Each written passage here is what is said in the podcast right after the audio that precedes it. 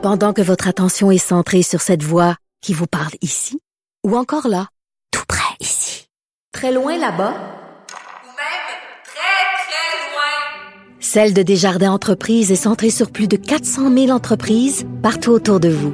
Depuis plus de 120 ans, nos équipes dédiées accompagnent les entrepreneurs d'ici à chaque étape pour qu'ils puissent rester centrés sur ce qui compte, la croissance de leur entreprise.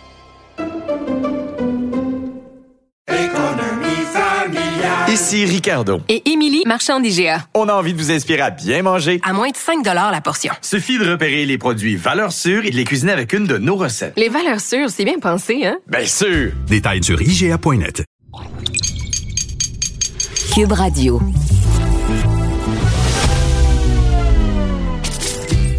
Caroline Saint-Hilaire. Caroline Saint-Hilaire. Une animatrice pas comme les autres. Cube Radio. Bonjour, euh, ici Caroline Saint-Hilaire. Très contente euh, de vous retrouver encore une fois cette semaine. J'espère que vous avez eu une bonne semaine malgré tout. Euh, cette semaine, on vous a préparé encore une fois un superbe balado et on commence ça tout de suite avec une invitée que avec laquelle je suis très contente de parler parce que je ne sais pas si vous saviez, mais semblerait que les aliments jetés aux poubelles, ça représente des pertes de 31 milliards de dollars chaque année au Canada. C'est quand même pas banal. Et on a appris que la ville de Montréal va sonder les citoyens sur les moyens de combattre le gaspillage alimentaire. Et ma prochaine invitée a recueilli plus de 15 000 signatures pour inciter justement la ville à bouger et ça a fonctionné, tant mieux. Et elle est donc, en plus d'être écrivaine, on la surnomme supposément la papesse de la lutte anti-gaspillage et elle est fondatrice du groupe Partage et Solidarité. On va aller retrouver Atlantine Desrochers. Bonjour, Madame Desrochers. Bonjour, merci beaucoup de me recevoir ce matin. Ben, ça fait très plaisir parce que, euh, en fait, d'entrée de jeu, Madame Desrochers, peut-être euh, expliquer ce que fait votre organisme Partage et Solidarité, parce qu'il y en a qui connaissent pas ça encore à l'extérieur de Montréal. Oui, tout à fait. Depuis cinq ans, je récupère la nourriture des commerces donc, j'ai commencé sur le plateau Mont-Royal. Maintenant, on travaille aussi sur euh, dans Myland et euh, Melton Park depuis quatre semaines.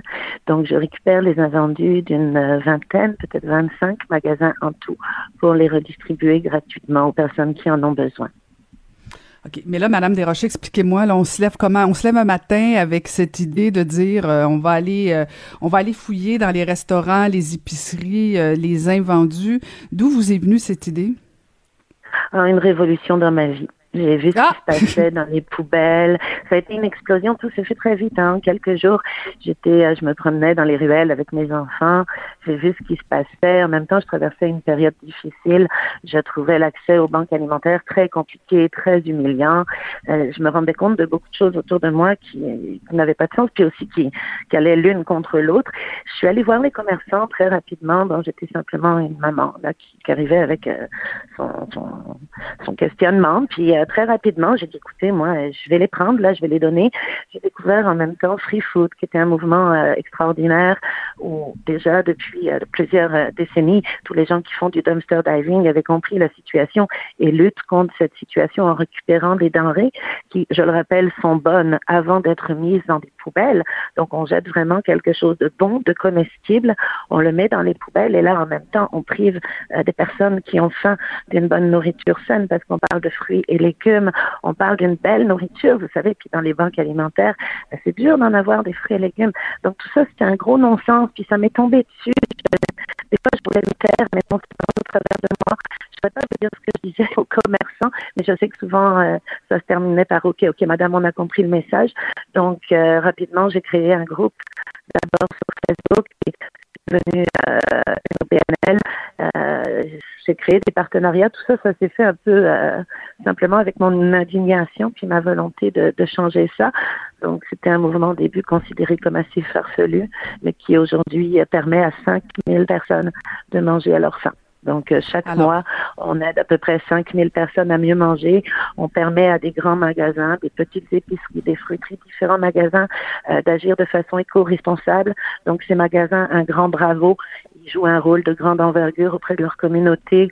Euh, il y a des épiceries comme Bioterre ou Rachel Berry qui nous donnent de la nourriture. Il y a des intermarchés ou des marchés tradition.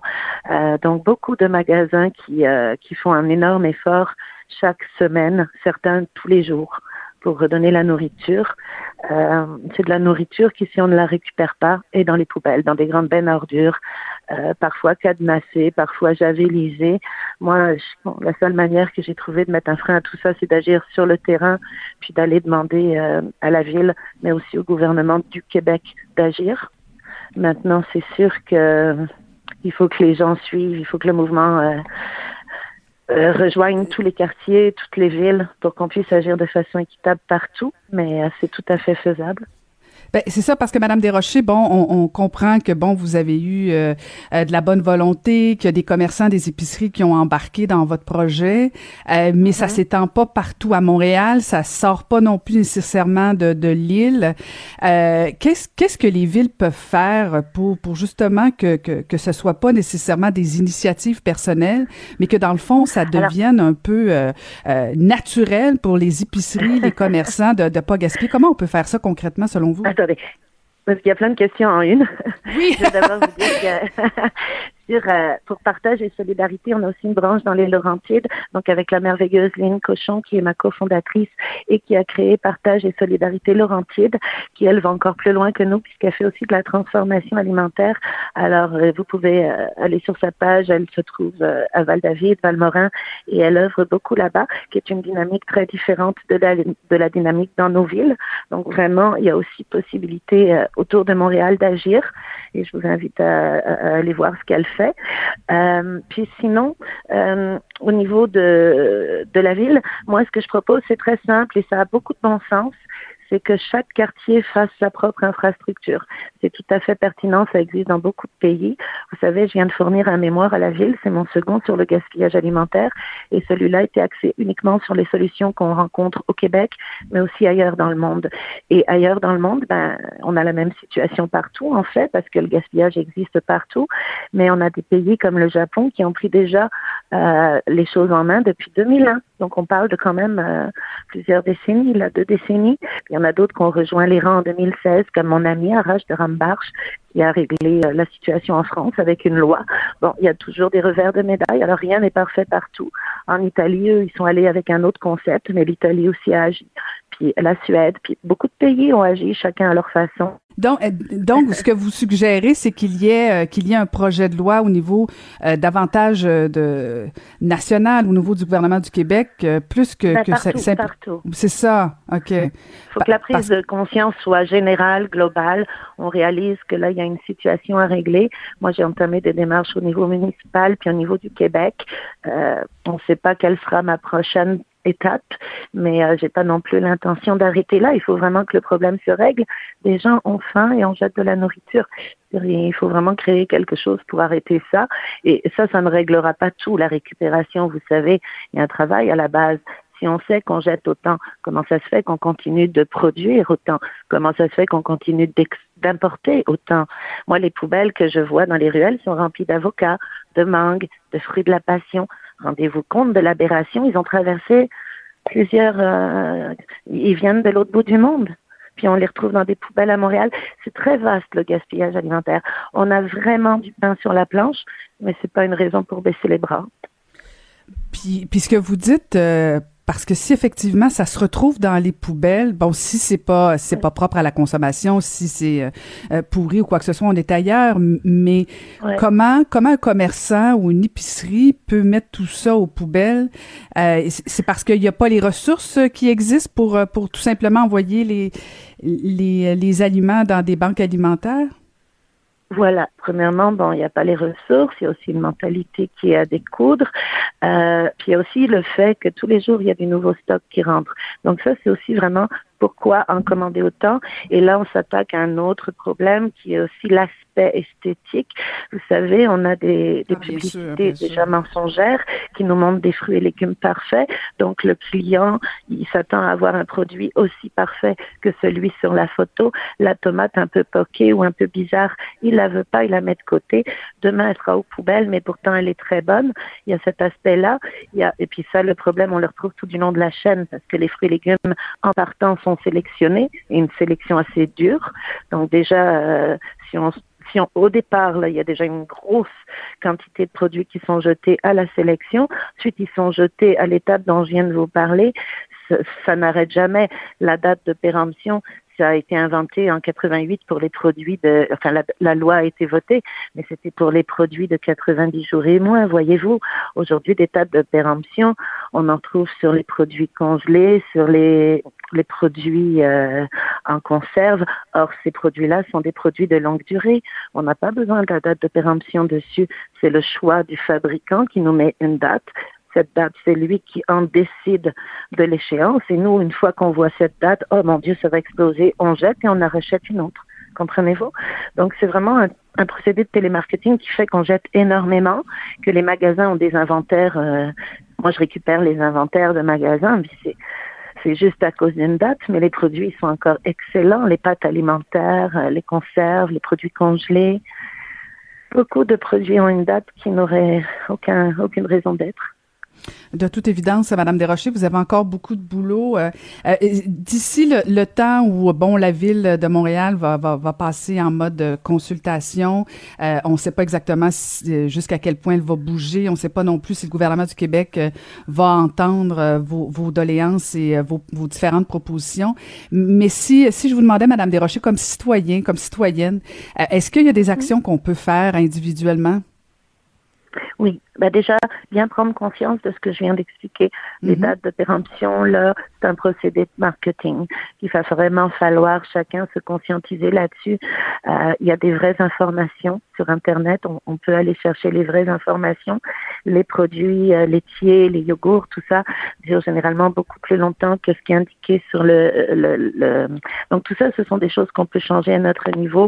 Euh, arrêter aussi de vouloir le, le fruit, le légume parfait, puis être un peu moins exigeant sur les critères en partant juste se fier sur le fait que c'est un légume puis que dans le jardin, vous savez, la pomme de terre, là, elle était pas mignonne, petite et ronde, vous comprenez? Donc, tous ces, bon, à notre niveau, déjà, tout ça, c'est important. Euh, souvent, on va profiter de spéciaux parce que c'est marqué spécial, mais du coup, on va en prendre plus que nos vrais besoins. Il y a, euh, bon, il y a beaucoup de gens qui font un travail merveilleux là-dessus, là. Il y a, peux pas tous les nommer, puis ni en nommer un, puis ne pas nommer les, les 90 autres, mais vraiment, il y a, y a beaucoup de gens qui travaillent sur, euh, sur euh, la conscientisation autour du gaspillage alimentaire. Ça vaut la peine d'aller se renseigner pour vrai sur la durée de vie des produits. Ça, c'est quelque chose d'important. Puis euh, les frigos communautaires, les frigos partage, tout ça sont des bien bonnes idées. Euh, si on en retrouve un peu plus dans les quartiers, dans les centres communautaires, euh, en Allemagne, vous voyez, on en trouve à Berlin, on en trouve au coin de rue, dans des halls d'immeubles. C'est quelque chose maintenant de courant.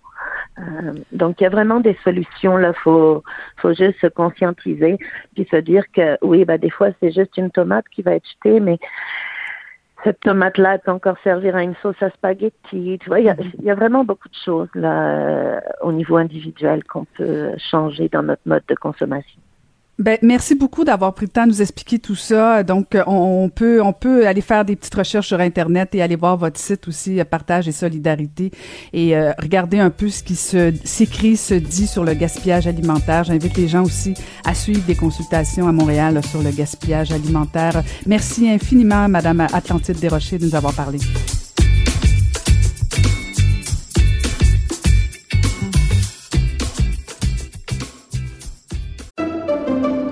Pendant que votre attention est centrée sur vos urgences du matin, vos réunions d'affaires du midi, votre retour à la maison ou votre emploi du soir, celle de Desjardins Entreprises est centrée sur plus de 400 000 entreprises à toute heure du jour. Grâce à notre connaissance des secteurs d'activité et à notre accompagnement spécialisé, nous aidons les entrepreneurs à relever chaque défi pour qu'ils puissent rester centrés sur ce qui compte, le développement de leur entreprise.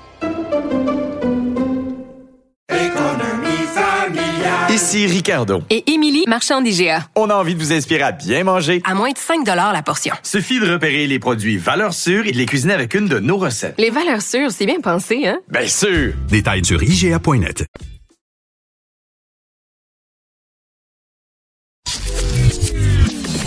Caroline Saint-Hilaire. Pas d'enveloppe brune, pas de lobbying. Juste la vraie bonne radio, dans les règles de l'art. Cube Radio. Le Bloc québécois a déposé le projet de loi C-265. C'est un projet de loi pour augmenter le nombre de semaines de prestations de maladie de l'assurance emploi pour passer de 15 à 50 semaines. C'est pas la première fois qu'on va débattre de cet enjeu à la Chambre des communes, mais euh, je voulais en parler avec euh, la fondatrice du projet 15 semaines, ce n'est pas assez, Marie-Hélène Dubé. Et bonjour, Madame Dubé. Oui, bonjour. Contente de vous parler, Madame Dubé. Vous êtes vous-même euh, une survivante du cancer. Vous avez, comme je l'ai dit, donc euh, fondé cette pétition-là, ce, projet de 15 semaines, ce n'est pas assez. Ça fait longtemps que, que vous roulez votre bosse euh, dans ce dossier, comme on dit. Est-ce que vous êtes confiante que cette fois-ci, ce sera la bonne fois? Écoutez, on l'espère. comme vous l'avez dit, ça fait longtemps, c'est depuis 2009 en fait que j'ai débuté cette campagne-là. On est maintenant au 11e projet de loi qui a été déposé là, justement par le Bloc québécois qui en ont fait une priorité là, et qui travaille activement à faire avancer ce dossier-là. Donc oui, on espère que cette fois-ci serait la bonne et la dernière. Oui, effectivement. Et, euh, je lisais que bon, le Bloc québécois a décidé de de baptiser, de rebaptiser le projet de loi euh, en l'honneur d'Émilie Sans Façon, qui euh, qui s'est battue avec vous justement pour pour faire augmenter ce nombre de semaines-là. Et, et, et, je lisais un peu pour pour vous parler dans le cadre de ma préparation, et je me posais la question. Qu'est-ce qui fait, Madame Dubé, là, parce que vous le dites, là, ça fait depuis 2009 que vous travaillez dans ce dossier-là. Qu'est-ce, qu'est-ce qui fait qu'on en est rendu au 11e, au 11e projet de loi? Euh, ou d'où vient la résistance, dans le fond, de donner cette assurance-là, parce que c'est une assurance, euh, à des gens qui sont malades, qui auraient besoin de passer de, justement de 15 à 50 semaines? D'où vient la résistance? C'est une bonne question que je me pose souvent moi-même également. Euh, il y a plusieurs hypothèses à ça. Il y a une problématique que moi je vois, c'est que c'est un dossier qui est traité de façon épisodique. Euh, et non pas de façon continue. À un moment donné, on décide, OK, on va travailler sur ça, on travaille sur ça quelques mois, puis après ça, bon, évidemment, on a d'autres priorités à gérer, puis vous savez, les projets de loi, c'est long, et etc. Donc, il y a ce genre de, de délai-là. Mais malheureusement, on le voit, hein, comme Émilie qui a travaillé très fort avec moi euh, dans ce projet-là, mais malheureusement, les gens décident, hein, souvent euh, dans des conditions qui sont vraiment difficiles et tout ça. Donc, ça, c'est vraiment malheureux, ces délais-là. Puis aussi, on se questionne, moi, je me questionne énormément à savoir comme qu'est-ce qui peut bloquer ça surtout si on considère que le directeur du budget nous a remis un rapport hein, qui précise que les fonds sont disponibles, puis il faut se rappeler que ce sont déjà des cotisations des travailleurs de toute façon. Euh, tout le monde est, d'accord quand on a une discussion, mais au niveau concret d'amender la loi, même après la promesse de, Justin Trudeau et la rencontre que j'avais eue avec Émilie à ce sujet-là, hein, c'était clair qu'il devait amender ça, euh, c'était clair que 26 semaines, c'était pas du tout suffisant, puis finalement, euh, la COVID était et tout est tombé dans l'oubli. C'est vraiment difficile à expliquer. C'est une, excellente question euh, à savoir aussi est-ce qu'il y a un lobby quelconque à quelque part qui bloque cette avancée-là? On peut se questionner vraiment parce qu'on voit qu'ils ont amendé tous les autres types de prestations spéciales et que maintenant on a plus de temps pour soigner quelqu'un de malade que la personne malade elle-même, alors que pourtant il n'y a pas eu de campagne hein, de, de, la même ampleur du tout euh, comparé à celle-là. Donc oui, c'est effectivement une, une grosse question. Euh, j'ai pas de réponse exacte, mais il faut la poser, puis la poser de plus en plus pour déranger, justement.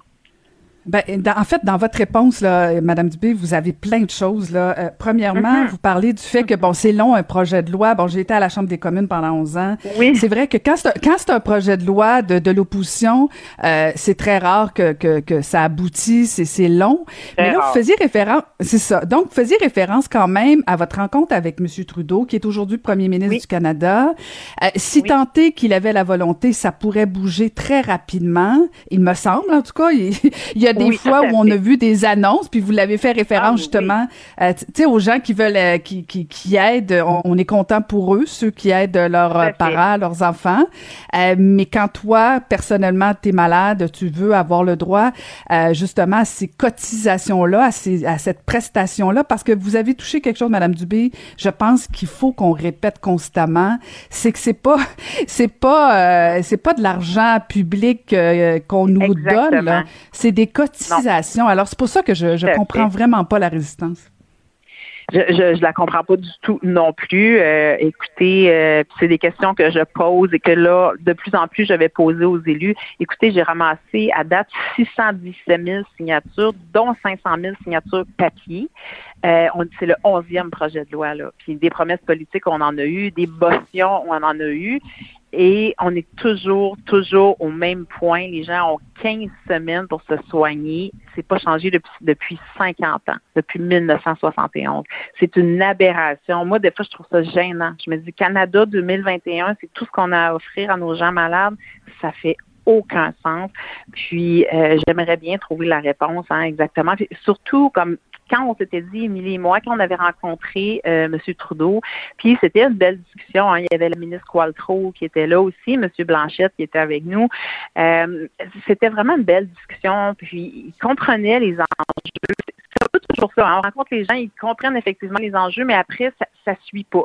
Mais eux autres devaient refaire leurs devoirs, aller refaire leurs calculs et tout ça. Moi, j'avais même rencontré les gens du budget euh, en février l'année dernière pour aller expliquer cette position-là et que c'était le gros bon sens, effectivement. Puis eux aussi devaient revenir avec quelque chose qui aurait, aurait probablement eu comme beaucoup d'allure, mais euh, bon, est arrivé la COVID et tout ça, on ne saura jamais vraiment. Il n'y a aucune raison pour euh, expliquer cette inaction-là. Vous l'avez dit aussi, euh, exemple, si j'ai un enfant de malade, je peux prendre jusqu'à 35 semaines pour m'en occuper, ce qui est merveilleux. Ben, C'est merveilleux, je veux dire, on ne peut pas être contre ça, mais la mère de famille qui, elle, a trois enfants à charge et qui a le même cancer, elle n'a que 15 semaines. Euh, Donc, tu sais, ça n'a pas de sens. Moi, je trouve ça gênant. Je trouve ça gênant, gênant. Euh, je me dis, il faut que les gens continuent de signer encore et encore, là, surtout dans la période euh, budgétaire euh, où on est, pour accentuer les pressions. Mais c'est quelque chose qui doit se régler. Puis, on le dit, les, les cotisations, l'argent est, est disponible pour ça. Donc, c'est, c'est un non-sens. C'est un non Madame Dubé, on va faire un peu de stratégie politique si ça vous tente. euh, Oui, si- allons. si ça- Ben vous, oui. vous et moi, Ben, Euh, parce que oui. ben non, mais en fait c'est parce que je me dis bon là c'est une initiative du bloc québécois, tant mieux avec euh, Claude de Bellefeuille, bon tant mieux si ça peut faire bouger, mais c'est un gouvernement minoritaire. Monsieur Trudeau, vous avez dit qu'il trouvait que c'était une bonne idée. Est-ce qu'il était élu à ce moment-là? Oui. Oui, il était premier ministre. Il était premier ministre, ok. Donc il n'y a Oui, pas ok, oui, oui. des- des- ok bon. Alors Oui, là il est minoritaire. Ok, parfait. Donc ça fait pas si longtemps que ça, donc euh, ça peut pas avoir 2019. changé tant que ça. Ok. Non, non, Est-ce que vous avez est-ce que vous avez rencontré le Parti conservateur puis le NPD Oui, euh, je travaille avec tous les partis. Euh, les NPD ont toujours appuyé la- le, le- le 50 semaines depuis, euh, dans, dans- je pense qu'eux-mêmes ont déposé déjà quatre projets de loi. Ils en ont déposé un également l'année dernière, c'est une priorité qu'ils qu'ils défendent encore. Les conservateurs, eux, se sont, bon, ils se sont améliorés. Avant, ils bloquaient les projets de loi. Maintenant, ils se sont prononcés en faveur au niveau des 50 semaines. Ils ont appuyé les motions et tout ça. Euh, il y a, ils ont également une proposition là, qui devrait aller au Congrès. Maintenant, je les talonne pour qu'ils déposent un projet de loi en bonne et due parce que si on se dit en faveur de, pourquoi pas euh, concrètement euh, faire avancer la cause davantage. Puis du côté euh, des libéraux, ben, c'est ça. J'ai des gens, des contacts à l'intérieur. Il y en a qui travaillent fort pour ça, mais là, bon, là, c'est ça, ça bloque. On est dans des délais, puis c'est dur d'avoir des fois le vrai fond de l'explication, hein, vous savez comme moi. Donc, c'est ça. Il faut continuer de faire des pressions. Ouais, c'est Oui. ça. Donc, les gens peuvent aller signer, bien sûr, euh, euh, sur votre site, là, les 15 semaines. euh, c'est quoi l'adresse exacte pour euh, signer Oui, la pétition? l'adresse exacte, l'adresse exacte, c'est le, le www.15semaines.ca. Le 15 est en chiffre, là.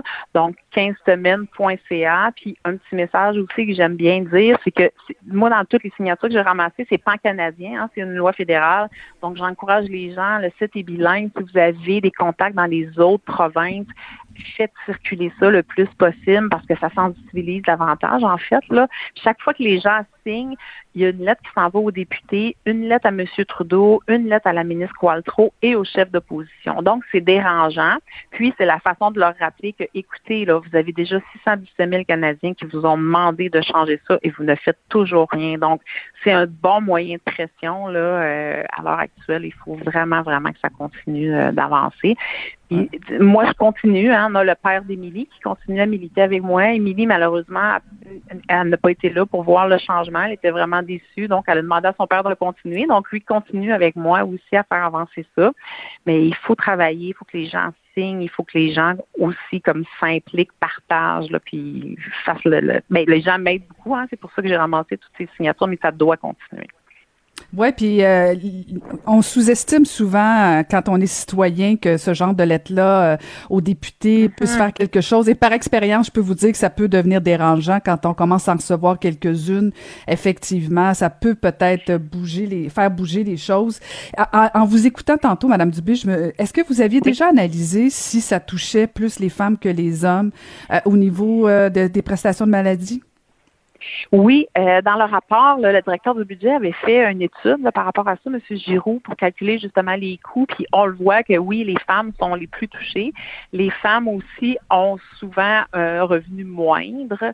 Donc, euh, on hypothèque beaucoup. Puis, je ne sais pas si vous savez, mais moi, de, formation, je suis criminologue, j'ai travaillé longtemps au niveau de la protection de la jeunesse, etc. Puis, on était, j'ai eu beaucoup de formations sur l'impact de la transmission intergénérationnelle de la pauvreté. Hein.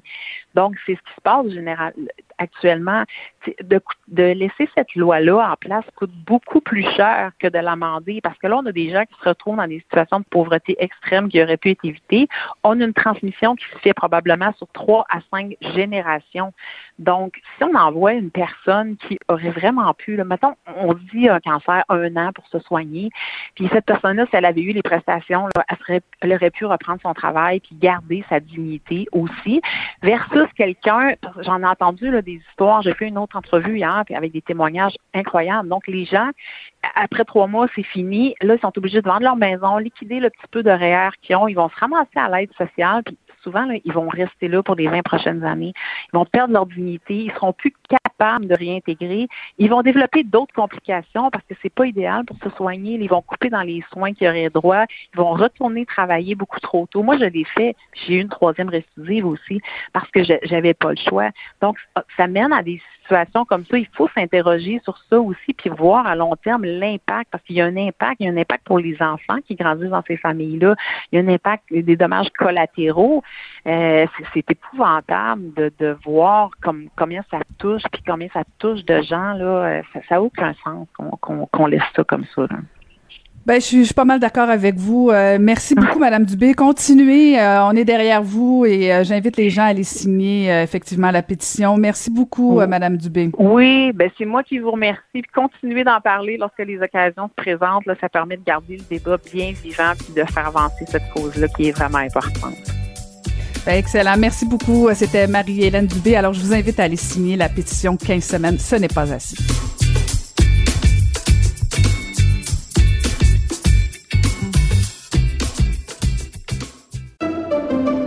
Pendant que votre attention est centrée sur cette voix qui vous parle ici, ou encore là, tout près ici, très loin là-bas,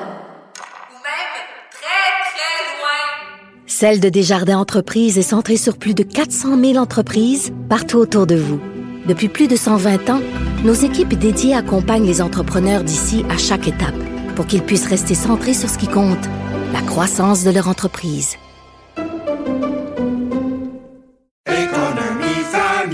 Ici Ricardo. Et Émilie, marchand d'IGA. On a envie de vous inspirer à bien manger. À moins de 5 la portion. Suffit de repérer les produits valeurs sûres et de les cuisiner avec une de nos recettes. Les valeurs sûres, c'est bien pensé, hein? Bien sûr! Détails sur IGA.net.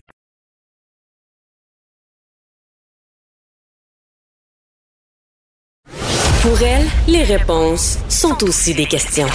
Vous écoutez Caroline Saint-Hilaire. L'actualité politique bouge à une vitesse pas mal folle. Et pour y voir un petit peu plus clair, on va aller retrouver mon collègue panéliste à la joute et aussi ancien chef de cabinet d'Andrew Scheer, Marc-André Leclerc. Bonjour, Marc-André.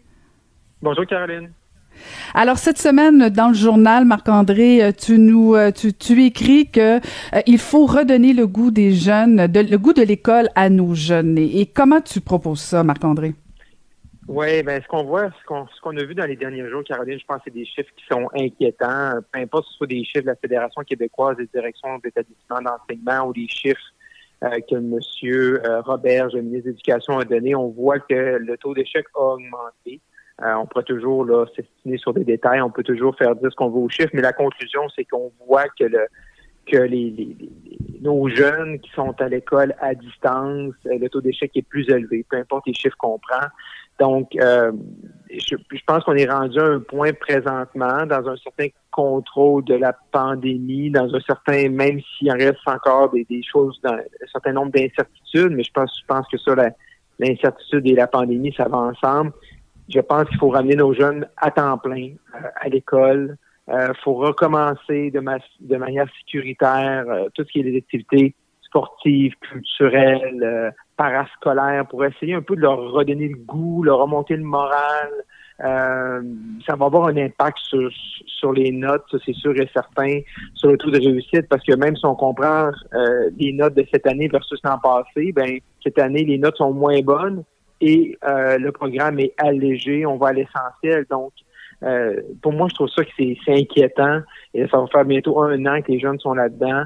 Euh, certains deuxième cycle secondaire une journée sur deux. Fait que je pense qu'il faut euh, que le gouvernement prenne ses responsabilités. On sait qu'il y a une lacune au niveau de la ventilation. Fait faut faire un, euh, mettre un contexte en place, un environnement sécuritaire, puis ramener nos jeunes, puis leur redonner le goût euh, de revenir en classe, d'étudier, mais également parce que, tu sais, pour les élèves, on oublie ça parce que des fois, on, on a rendu à un certain âge, mais tu sais, l'école, c'est pas juste l'apprentissage, c'est aussi c'est la bulle, c'est un mode de vie, c'est un, euh, c'est un, c'est un, c'est ton univers, c'est ta planète que tu peux te réaliser de différentes façons. Puis je pense que ça manque beaucoup à nos jeunes présentement. Puis, puis tu, tu me fais euh, réfléchir parce que euh, c'est vrai, c'est une micro-société, hein, l'école, c'est souvent ça. C'est là qu'on qu'on qu'on fait nos vrais apprentissages de la vie au-delà des apprentissages académiques. Et là, je, je me pose la question, Marc-André, jusqu'à quel point on est vraiment orienté, dirigé vers l'élève versus euh, davantage vers les enseignants? Euh, est-ce que finalement, on devrait pas tout simplement annuler cette semaine de relâche? Faut l'annuler euh, ou la déplacer. Euh, c'est un, un, et, ça me, ça me. C'est fascinant de voir comme comment la, la, semaine dernière, là, ok, il y avait un élan d'optimisme, on va, on va relâcher euh, le retour de certaines zones oranges, certaines régions, certaines régions restent en rouge, la majorité reste en rouge, mais l'orange s'en vient. Euh, les chiffres sont bons. Les chiffres sont encore bons cette semaine aussi, mais là, c'est comme si cette semaine, la semaine de relâche là, avait frappé nos élus, puis là, tout d'un coup, il faut s'en occuper, puis là, tout d'un coup, faut, est-ce qu'on on prolonge les zones rouges à cause de ça? Est-ce qu'on met des barrages? Les Ontariens, il faut pas qu'ils viennent au Québec, mais mais c'est marqué où, ça, Caroline, qu'on est obligé de tenir la semaine de relâche le 1er mars? hein? Je veux dire, c'est, dans quelle constitution?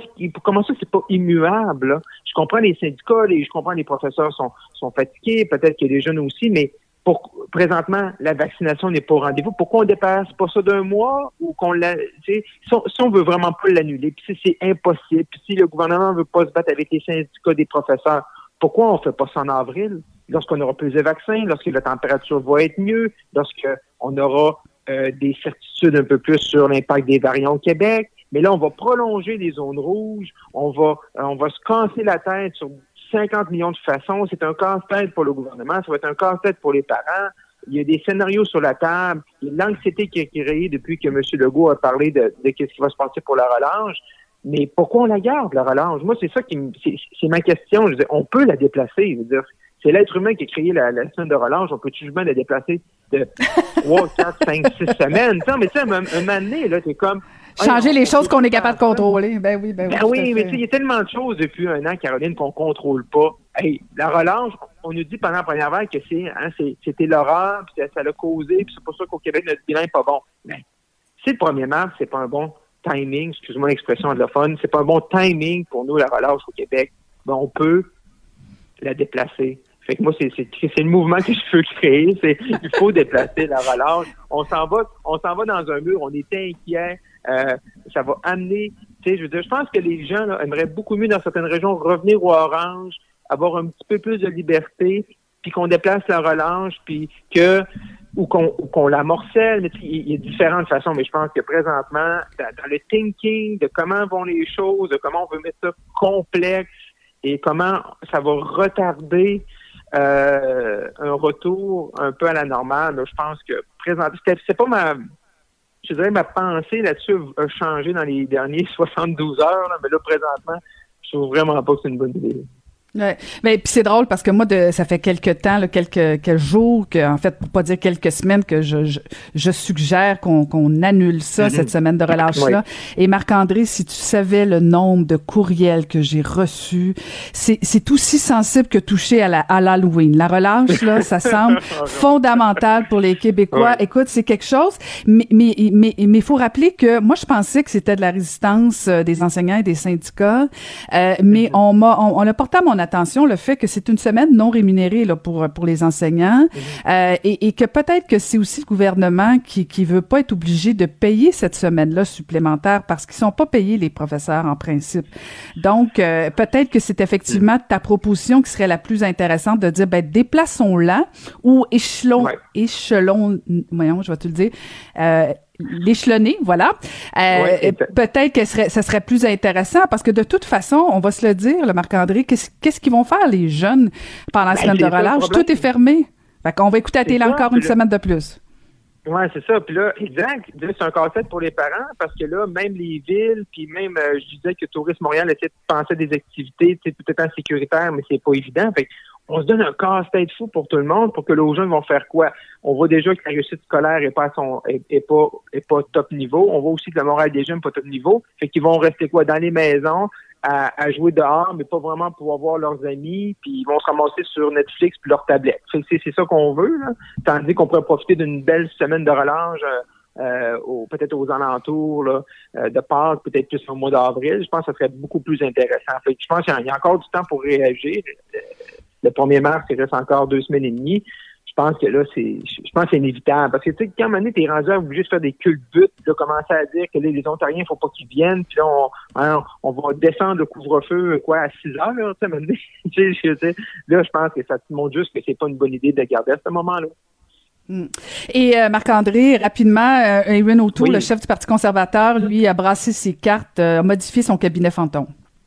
Oui, effectivement. Donc, un peu, là, en, milieu de semaine, un peu surprenant, qui a surpris un peu tout le monde de, de brasser ses cartes. Puis, il a quand même bougé un gros morceau.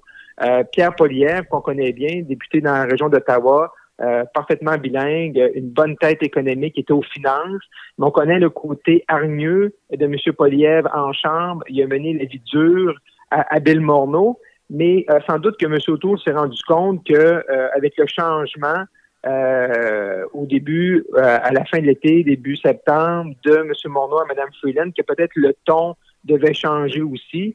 Euh, donc, ça va être intéressant de voir en chambre comment euh, Ed Fass, qui est un ancien ministre euh, au niveau du commerce international et euh, tr- très à l'aise avec ce genre de dossier-là, donc de voir le duo euh, contre, contre Mme Freeland. Et on voit aussi également dans les changements de M. O'Toole, que vraiment, là, on peut lire dans les titres des nouveaux porte-paroles, la reprise économique, on peut lire les, les emplois de, du futur de la main-d'œuvre. Donc, on sent qu'il y a un regard, que M. O'Toole là, est en train de, de créer ce narratif-là sur sur l'après-COVID, sur l'après-pandémie, sur le fait aussi que présentement, on le voit, la vaccination, c'est pas une réussite. Ben, est-ce que vous pensez que M. Trudeau va réussir euh, l'après la relance? Donc, c'est intéressant de voir que tout ça s'inscrit également dans un contexte de pub, de site Internet. Donc, euh, ça fait partie d'une plus grande stratégie. Donc, ça va être intéressant de voir comment, comment M. O'Toole là, va, euh, va créer ce narratif-là dans les prochaines semaines. On va suivre ça attentivement et on se reparle la semaine prochaine. Merci beaucoup, Marc-André.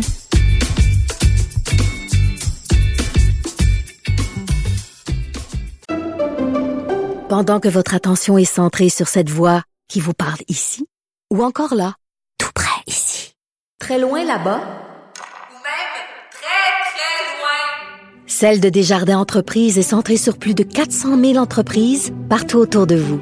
Depuis plus de 120 ans, nos équipes dédiées accompagnent les entrepreneurs d'ici à chaque étape pour qu'ils puissent rester centrés sur ce qui compte, la croissance de leur entreprise.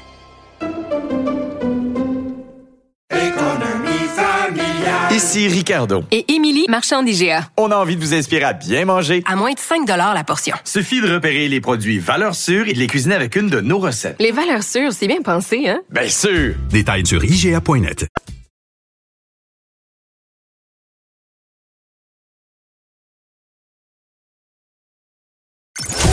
Ancienne mairesse de Longueuil, l'actualité.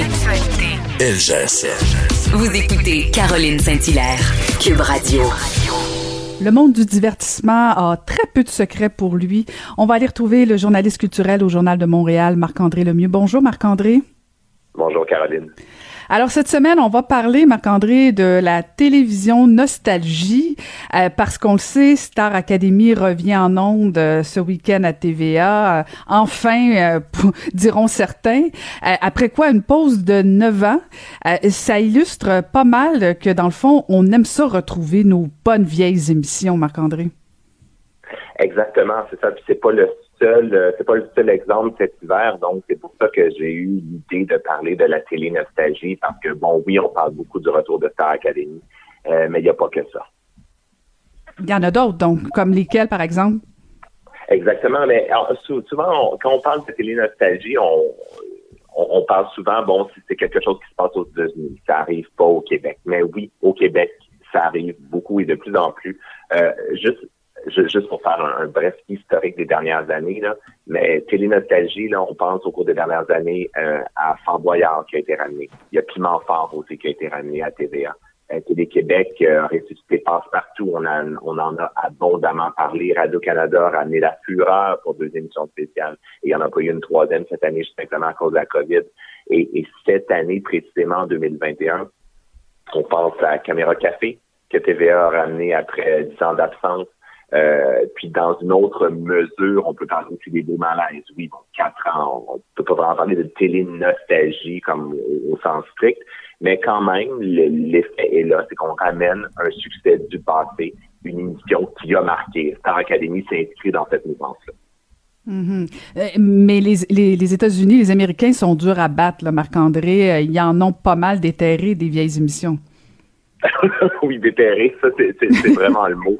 Euh, aux, États-Unis, on regarde de leur côté, là, c'est vraiment fou. On, a l'impression que les réseaux se sont donné le mot à chaque mois de sortir une vieille émission des boulanistes. C'est vraiment ça. Euh, le mois dernier, en janvier, on annonçait en, grande pompe vraiment qu'elle allait avoir une nouvelle saison de Sex and the City après X années d'absence. Euh, donc une nouvelle série qui va être intitulée euh, And Just Like That qui va reprendre avec les personnages principaux, moins le personnage de, Kim Cattrall, Samantha. Euh, mais on a beaucoup parlé de Sex mais au cours des derniers mois, là, on a annoncé le retour de séries comme Dexter, Bewitched, Bewitched qui est ma sorcière bien-aimée. Est-ce qu'on peut croire qu'on va ramener ma sorcière bien-aimée? Eh bien oui, les Américains vont le faire. Euh, la petite maison dans la prairie, ils vont ramener ça. Euh, French Prince of Bel Air aussi, oui. Mais c'est vraiment fou. C'est tout Saved by the Bell. C'est toutes des séries que on, la petite maison dans la prairie, on dirait qu'en 2021-2022, je ne sais pas exactement quand ça va arriver en nombre, mais je trouve qu'on a le temps à concevoir qu'on va revoir ça. Puis juste au cours des dernières années aussi, on pense à ils ont ramené Willem Grace, Murphy Brown, Dynasty, Dynasty qui a été ramené aussi, Roseanne qui s'est transformée ensuite en The Connors, euh, Mad About You, Charm Party of Five. La liste est vraiment, vraiment très, très longue. Mais Marc-André, toi qui suis euh, qui suis ça pas mal, euh, pourquoi, pourquoi les diffuseurs ils vont faire des remakes comme ça? Si tu, tu de la paresse, tu le manque de créativité ou on y va vers la facilité? C'est oui, la paresse, le manque de créativité. Bon, c'est des points qui défendent, mais je pense que surtout que en ce moment, en 2021, la grosse raison pour laquelle on a des remakes à la télé, et particulièrement au Québec, j'ai l'impression que c'est le facteur réconfortant. Et le facteur réconfortant lié directement à la pandémie. Euh, les remakes, les reboots, c'est des faits de valeur refuge. C'est des émissions vers lesquelles on aime se retourner quand, quand on traverse une période d'instabilité. C'est comme une paire de pantoufles super confortable. Et en ce moment, vraiment, c'est quelque chose dont on a beaucoup besoin. Je pense simplement, exemple personnel, euh, le printemps dernier, début de pandémie, on était confinés, euh, je, me suis garoché dans les Friends. Euh, une série que j'avais découverte quand j'étais au secondaire, que j'ai regardé. Les épisodes, je les ai regardés 100 fois, mais c'est pas grave, j'ai, je me suis vraiment lancé là-dedans, là, corps perdu. Là.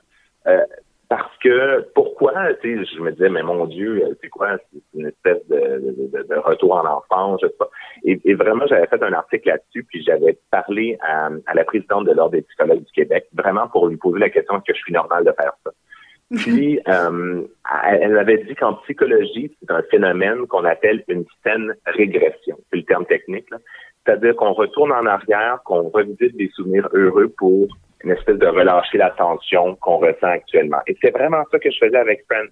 Je connaissais les épisodes par cœur, mais dans cette, en début de pandémie, on se rappelle, c'était instant, on savait pas exactement où est-ce qu'on s'en allait, mais moi, ça me faisait sentir bien. Puis j'ai l'impression que en ce moment, des émissions comme ça, les Québécois, on en a besoin beaucoup. Je je, je sais pas, euh, sais pas, je sais pas toi de ton côté, est-ce qu'il y a une série comme ça vers laquelle tu te retournes quand euh, quand finalement tu sais pas quoi écouter ou quand juste simplement tu as besoin de récompense? Ben, c'est-à-dire qu'il y en a plein, mais j'ai de la, moi j'ai toujours eu de la difficulté à revoir ce que j'ai déjà vu, euh, même si je m'en souviens pas nécessairement, mais ça revient trop. j'ai de la difficulté. Euh, tu sais, je vais pouvoir en regarder. Là, c'est sûr que bon, puis là je vais je vais paraître kitsch kitten, mais c'est pas grave. J'ai assumé d'être jugé. Euh, ça va rester entre nous deux. C'est sûr que moi la série, j'ai deux j'ai deux soit un film et une série là mais tu sais Sissi puis Grease c'est pas mal mes deux affaires les plus réconfortantes que j'ai dans mon mon, mon, placard là tu sais. Euh, Sissi c'est comme cyclique là tu sais euh, mais euh, mais je comprends je comprends la dynamique de, de vouloir aussi peut-être retrouver un peu ses repères euh, tu sais de, de s'accrocher à quelque chose qu'on a connu compte tenu du fait qu'on est dans un, un, moment qu'on connaît pas. Fait que peut-être que c'est ce besoin-là aussi, je sais pas, là, je suis pas psychologue, mais ça fait du sens euh, quand même. Mais il y a une série aussi, il y, a, pas seulement des remakes aussi, mais il y a des reprises aussi qui ont beaucoup de succès. Et bon, euh, je, je te faire entendre une musique et c'est certainement, dès les premières notes, tu vas savoir de quelle série je parle. Et c'est une série qui a beaucoup de succès en ce moment.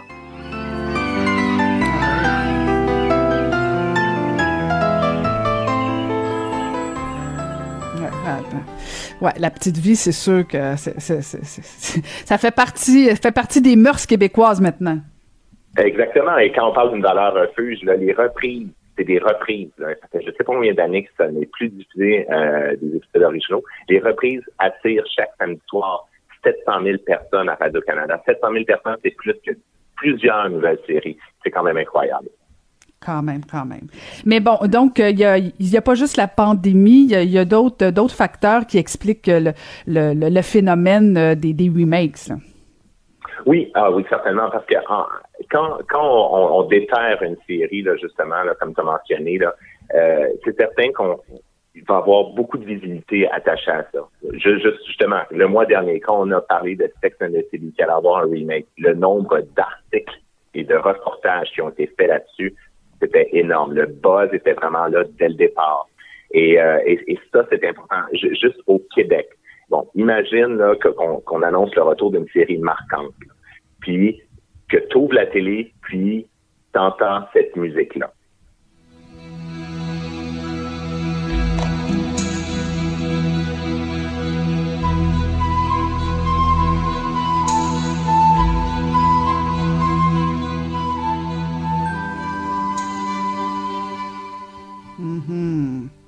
Des filles de Caleb. Si, si, on annonce, si on annonce le retour des filles de Caleb, c'est certain que le, Québec en entier euh, va être à feu et à sang. Il y en a qui vont dire que non, il faut pas ramener ça. Il y en a d'autres qui vont se réjouir, mais c'est certain que ça va faire jaser, jaser, jaser. Et en ce moment, euh, il y a tellement d'offres à la télé, il y a tellement de séries un peu partout que la visibilité, c'est la clé. Dans une ère d'abondance, quand on sort, euh, on a plusieurs postes, capter l'œil des téléspectateurs, ça vaut vraiment son pesant d'or. Et, c'est le nerf de la guerre. Donc, quand on annonce un remake, on s'assure tout de suite d'avoir beaucoup, beaucoup de visibilité. Et c'est une des raisons pour lesquelles vraiment il y en a beaucoup euh, depuis quelques années. Écoute, je sais pas si Roy Dupuis, Dupuis serait prêt à revenir, mais j'imagine que ce serait très très différent. Mais en fait, euh, c'est quand même c'est quand même un danger. Euh, en tout cas, je, pense qu'il peut y avoir des dangers de, de ramener euh, des bons vieux succès parce que ça peut avoir été bon dans une année X, mais est-ce que ça va être encore aussi bon qu'en 2021 euh, C'est risqué quand même, Marc-André. Oui, effectivement, c'est vraiment risqué. Je pense juste à, au réseau américain Fox il y a quelques années qui a ramené Beverly Hills, euh, la série qui avait tant marqué dans les années 90. ça a duré cet épisode. J'ai pas l'impression qu'il y a grand monde qui a regardé ça puis qui a comme fait oh wow, ça a tellement redoré l'image de la série. J'ai vraiment envie de regarder la série originale. C'était quand même moyen. Donc il y a y a un danger de ternir l'espèce d'héritage de, de l'œuvre originale. Et, j'en ai récemment parlé à, à Gilles Desjardins, l'auteur des Pays d'en haut. Là, je suis pas en train de dire que les Pays d'en haut, c'était pas bon. C'était une très, très bonne série. Mais ce qu'il me disait, c'est qu'au début, je sais pas si tu t'en souviens, mais au début, quand ils ont annoncé qu'il y avait le projet de refaire dans ce on appelle ça les belles histoires des pays d'en haut, euh, vraiment, euh, tout le monde avait son opinion là-dessus. C'est ça qu'il me disait. Il disait que les, fans de l'œuvre originale euh, ne voulaient absolument pas qu'ils retouchent à ça, parce que c'était comme un sacrilège. Puis ceux qui aimaient pas les belles histoires des pays d'en haut, mais ils étaient aussi pas contents parce qu'ils disaient, c'est pas vrai qu'on va encore entendre parler de ça pendant X années c'est ça qu'il me disait, il recevait vraiment des messages de haine. Là. On lui disait, là, je comme non, arrête ça, arrête ça, fais pas ça. Même sa blonde lui disait, sa blonde lui disait comme vraiment, mais t'es fou de reprendre ça, qu'est-ce qui te prend?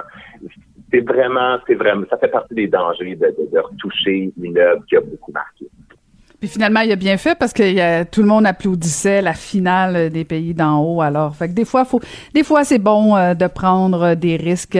Merci beaucoup, Marc-André. Je rappelle qu'on peut te lire euh, dans le journal de Montréal, euh, dans la, la section culturelle. Merci beaucoup, Marc-André. On se retrouve la semaine prochaine. C'est ce qui met fin à l'émission. J'espère qu'elle vous a plu. On se retrouve euh, la semaine prochaine. Je veux remercier toute l'équipe qui a travaillé à ce balado. À la mise en onde, Joanie Henry. Merci beaucoup, Joanie. Et bien sûr, à la recherche, Carl Marchand. Merci beaucoup d'avoir été au rendez-vous. À la semaine prochaine.